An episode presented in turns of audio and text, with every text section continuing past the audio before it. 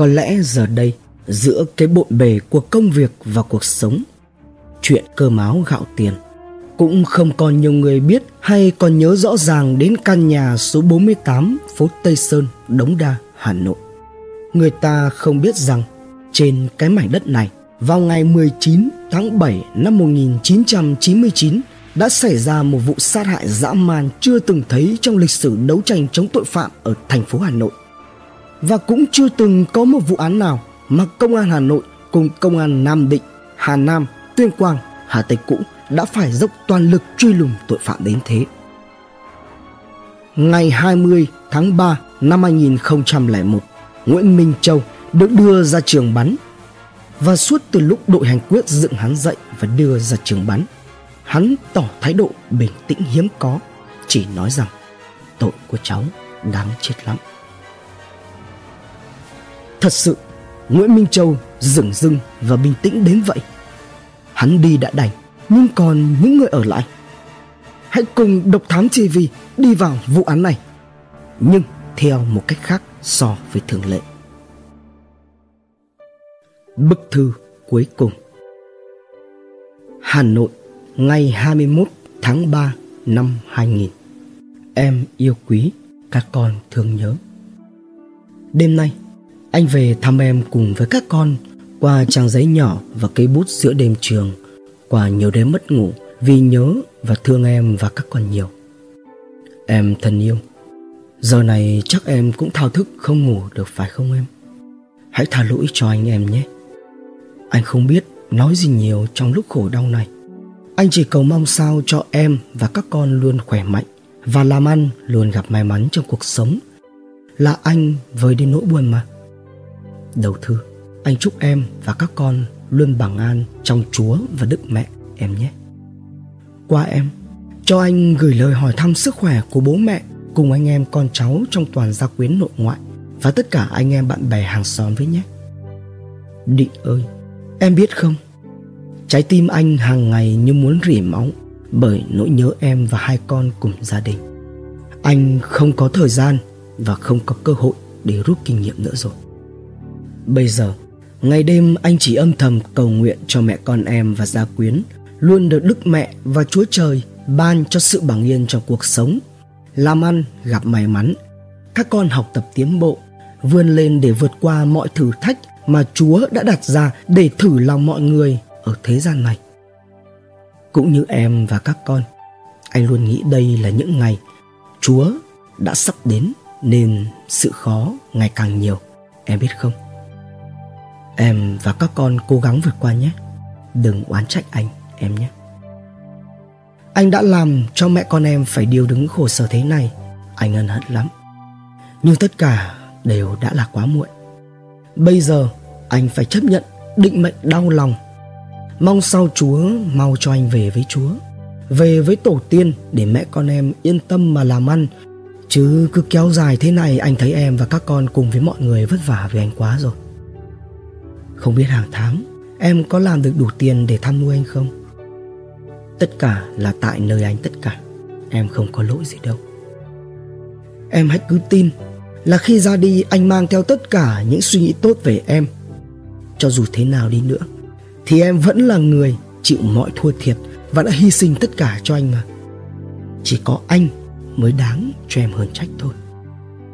Chúng mình lấy nhau đã 15 năm nếu như tính từ lúc quen và yêu nhau thì cũng đã 20 năm 20 năm qua anh được em lúc nào cũng dành cho anh tình cảm và sẵn sàng hy sinh vì anh mà em ơi trước lúc ra đi anh mong em hiểu rằng Suốt thời gian 20 năm qua, mặc dù anh chơi bời trác táng xa đọa là thế, nhưng tình yêu anh đã dành cho em trọn vẹn. Anh nói thật lòng đấy. Lúc nào anh cũng nghĩ tốt cho em, mong em hiểu anh nhiều nhé. Bây giờ với anh tất cả đã là quá khứ, dị vãng đã tàn và hư vô. Xong, điều mong muốn cuối cùng của anh là em và các con luôn mạnh khỏe, thông minh, để vượt qua mà để sang ngã thì tất nhiên phải trả giá. Hãy tránh xa các sự cám dỗ vật chất và tình cảm tâm thương. Em phải xác định được đâu là người và đâu là quỷ. Một con người nhưng có thể khi nó muốn cám dỗ mình thì chính là lúc nó lại mang suy nghĩ của con quỷ. Anh nói vậy, em hiểu không? Mình phải đánh thức nó để nó sống đúng là con người chứ nếu mình nghe theo sự cám dỗ của nó tức là mình đang bị quỷ ám và em biết không hai con yêu quý của bố hãy cố gắng đứng vững bằng chính đôi chân của mình hãy tha lỗi cho bố và cầu nguyện nhiều cho bố bởi lúc này bố không cầu nguyện nổi một mình nữa rồi. Đầu óc cứ muốn bung ra, không tập trung nổi nữa. Một lần nữa chúc ba mẹ con luôn mạnh khỏe, làm ăn gặp nhiều may mắn, các con học hành tiến bộ cho bố mừng. Cho anh gửi lời thăm hỏi hết mọi người trong gia đình nội ngoại và tất cả bà con hàng xóm và bạn bè gần xa em nhé. Vĩnh biệt em và các con. Người chồng đau khổ của em. Người cha tội lỗi của các con tái bút nếu tháng sau xuống không gặp anh thì đừng gửi quà nữa nhé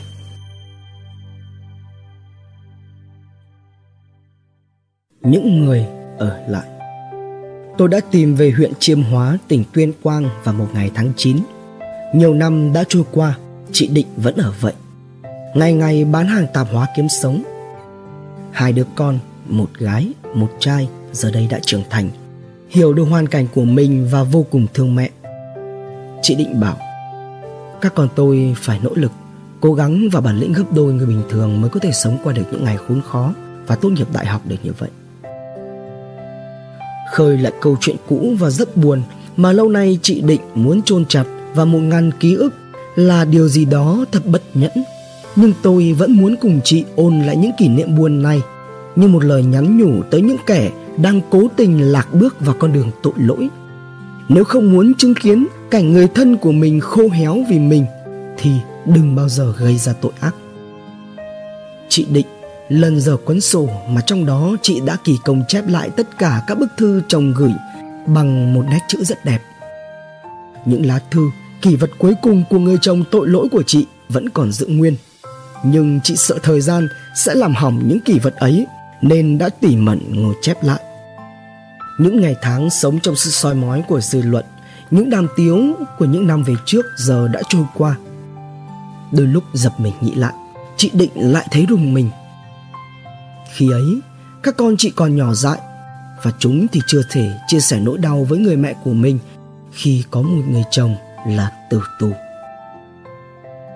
Nhưng hình như những đứa con của tử tù nào cũng có những tố chất rất đặc biệt mà ông trời đã chú ý dành cho chúng như một sự công bằng chứ không nỡ lấy đi tất cả. Nếu như không xinh đẹp thì tất phải giỏi giang.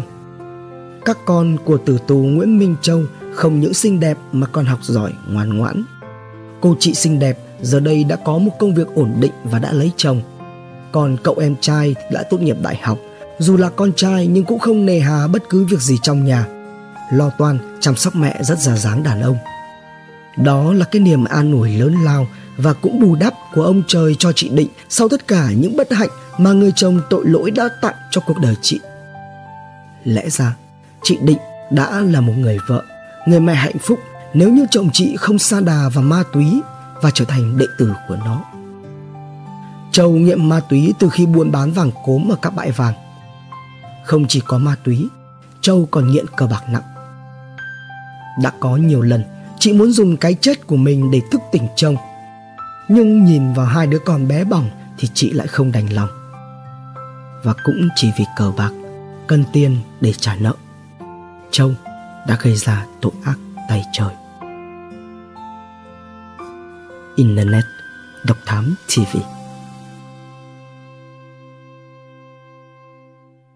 Hành trình khám phá những vụ án kinh điển và bí ẩn cùng Độc Thám TV những quần khúc chưa lời giải, Những âm mưu chưa từng hé lộ, Những sự thật đang bị che giấu. Tất cả sẽ có tại Độc Thám TV